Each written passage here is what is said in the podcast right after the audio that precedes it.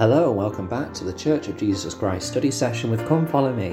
I'm your host Matthew Roberts, and this is Series 3, Episode 54 of this daily study podcast. Thank you very much for joining us today as we continue with our study of this week's Come Follow Me materials. We are in uh, February the 15th to February the 21st, Doctrine and Covenants sections 14 to 16 stand as a witness.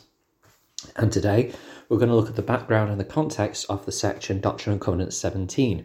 This, of course, is the section where Joseph Smith is given the revelation that he may indeed show the plates, um, the, the gold plates, to three others who will stand as the three witnesses, and they'll have an important work to do as witnesses of this of this record. now, we know who these three witnesses are. We've mentioned that already. Uh, that it was Martin Harris, Oliver Cowdery, and David Whitmer. And David Whitmer explains how you know how this experience came about.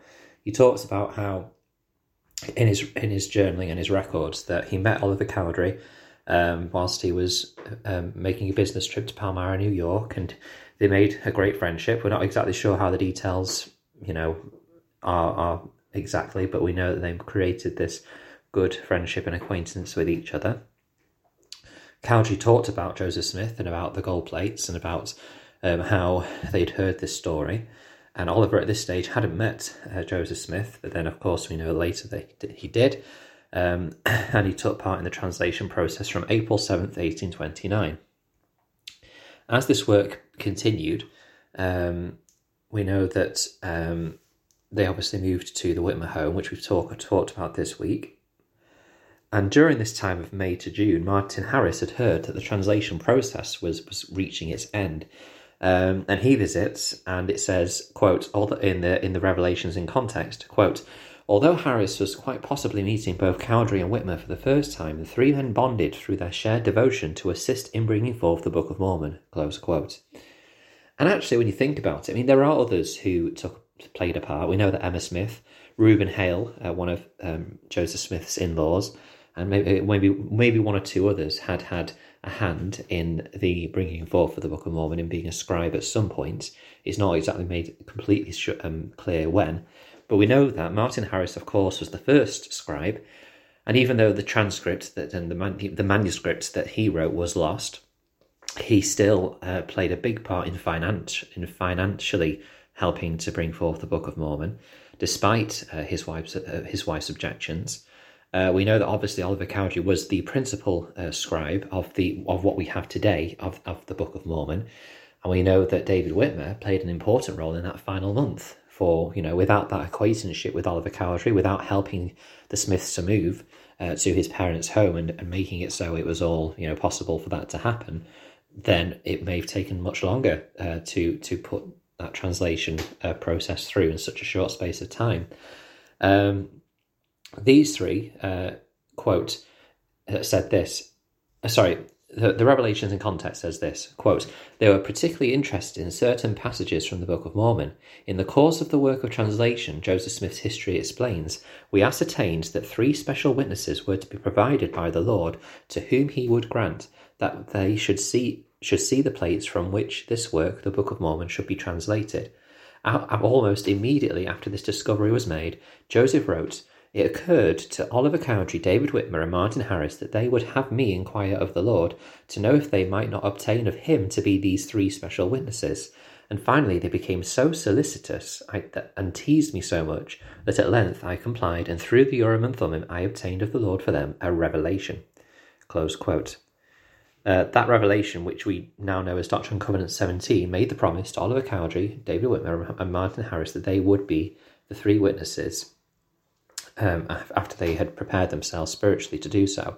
And what's interesting about this, first of all, um, is that why would, I mean, why would Oliver Cowdery, David Whitmer, and Martin Harris, probably the three, or, you know, certainly Martin Harris and Oliver Cowdery, I would think, and most probably David Whitmer, why would these three people, who of all the people in the world were most likely to have had a glimpse of the plates, be so eager and anxious to have to be one of the witnesses to see these plates if they hadn't done so already? Clearly, these you know these were being kept hidden from view, as the Lord had commanded Joseph for a start, which is a good thing. That Joseph was following those commandments, um, and it just shows the dedication that they had and the uh, eagerness they had to take part in this work. And perhaps we need to um, ask more often um, about, you know, playing a role in the Lord's work. Now, obviously, we shouldn't be asking for specific callings and things like that, um, you know, from our leaders, but perhaps in our prayers to our Heavenly Father, you know, ask to play a role, ask to take a part. Uh, and you may be surprised what is what, what you're given. You may also be regret what you wish for uh, in certain cases. But um, you know that's something which you know I think is important to remember that if there's one thing we've learned so far already through these early dozen or so chapters of the Doctrine and Covenants is that it's our desire that calls us to the work. Um, and, and, that phrase is used very often uh, in in the early chapters. So we know that uh, in June 1829, in, in the latter end of June 1829, uh, they did have this experience. I'll read directly from Revelations in context. Uh, it says, quote, It was the latter part of June 1829, David Whitmer wrote. Joseph Oliver Cowdery and myself were together, and the angel showed them the plates to us. We were sitting on a log when we were overshadowed by a light more glorious than that of the sun. In the midst of this light, but a few feet from us, a ta- appeared a table upon which there were many golden plates also the sword of Laban and the directors. I saw them as plain as I see you now, and distinctly heard the voice of the Lord declaring that the records of the plates of the Book of Mormon were translated by the gift and power of God. Joseph and then Joseph Smith Martin Harris had a similar experience and was and as the manuscript was preparing was, was prepared for printing, Cowdery, Whitmer, and Harris signed a joint statement that has been included in each of more than 120 million copies of the Book of Mormon printed since then. Close quote.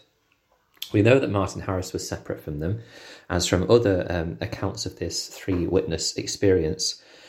We know that the the vision did not happen straight away. That Martin Harris declared it was because of him that it wasn't happening, and he went away and he knelt and he prayed to try and humble himself and do whatever he needed to do before the Lord more, so that he could still be part of this experience. We know that David Whitmer and Oliver Cowdery did have it with Joseph Smith, and then Joseph Smith joined Martin afterwards. And there's so many lessons in that. I mean, let's not forget, this is the same Martin Harris who'd been called a wicked man in the Doctrine and Covenants, canonized for all eternity. Um, and yet he was there and he recognized his faults, that perhaps he hadn't worked out completely everything yet that he needed to. So he was humble enough to remove himself away. And then he was able to repent and have that wonderful experience, which is a great lesson in, in and of itself but also Joseph's, um, you know, actions. You know, he didn't leave him behind and say, right, well, you know, it's obviously not working. Like he worked with these two, it's obviously not going to work with you. So let's go find someone else. But he stuck with his friend and he he knelt and prayed with him, and and the vision opened to Martin Harris. Um, you know, there's so many wonderful lessons we learn from that. I think. Um, and if you learn of anything else, then you know, do let us know in the um, in the um, in the Facebook group. But um, the one thing I want to finish with is some words from Lucy Mack Smith. This is in the Come Follow Me manual, but this she talks about Joseph's um, experience when they had had uh, the three witnesses see those things. Um, she said, "quote It was between three and four o'clock. Mrs. Whitmer and Mr. Smith and myself were sitting in a bedroom. I sat on the bedside. When Joseph came in, he threw himself down beside me. Mother, father, said he, you do not know how happy I am. The Lord has caused the plates to be shown to three more besides me, who have also seen an angel and will have to testify to the truth of what I have said.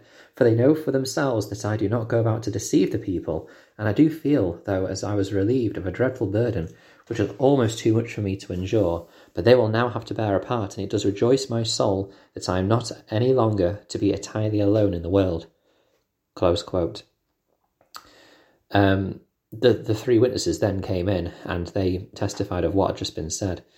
Uh, and I think that you know this is a, a wonderful example of um, of how Joseph was you know from the very beginning willing to not delegate but to to share the responsibility, share the the blessings and the authority and the experiences that he'd had with others. You know, he wasn't an individual that wanted to to lead. He wasn't a person that wanted to have all power and authority for himself and everyone have to do what he says. But he recognized that with the three witnesses, and then later with the core of the 12 apostles, and all these things, that authority and experiences and spiritual witnesses had to be shared with other people for there to be greater power. And I think that that is a great uh, lesson of how the Lord's kingdom works. Thank you very much uh, for listening today. I hope you enjoyed the study. We'll dive into Doctrine and Covenants 17 tomorrow. It's only very short, uh, and we'll conclude this week with that study. Um, please join the Facebook group, Church of Jesus Christ Study Session with Come Follow Me, and you can email ldsstudysession at gmail.com if you want to share some of your thoughts uh, and leave some feedback, and also join for a few, with a future podcast episode yourselves. Thank you for your time, and until we meet again.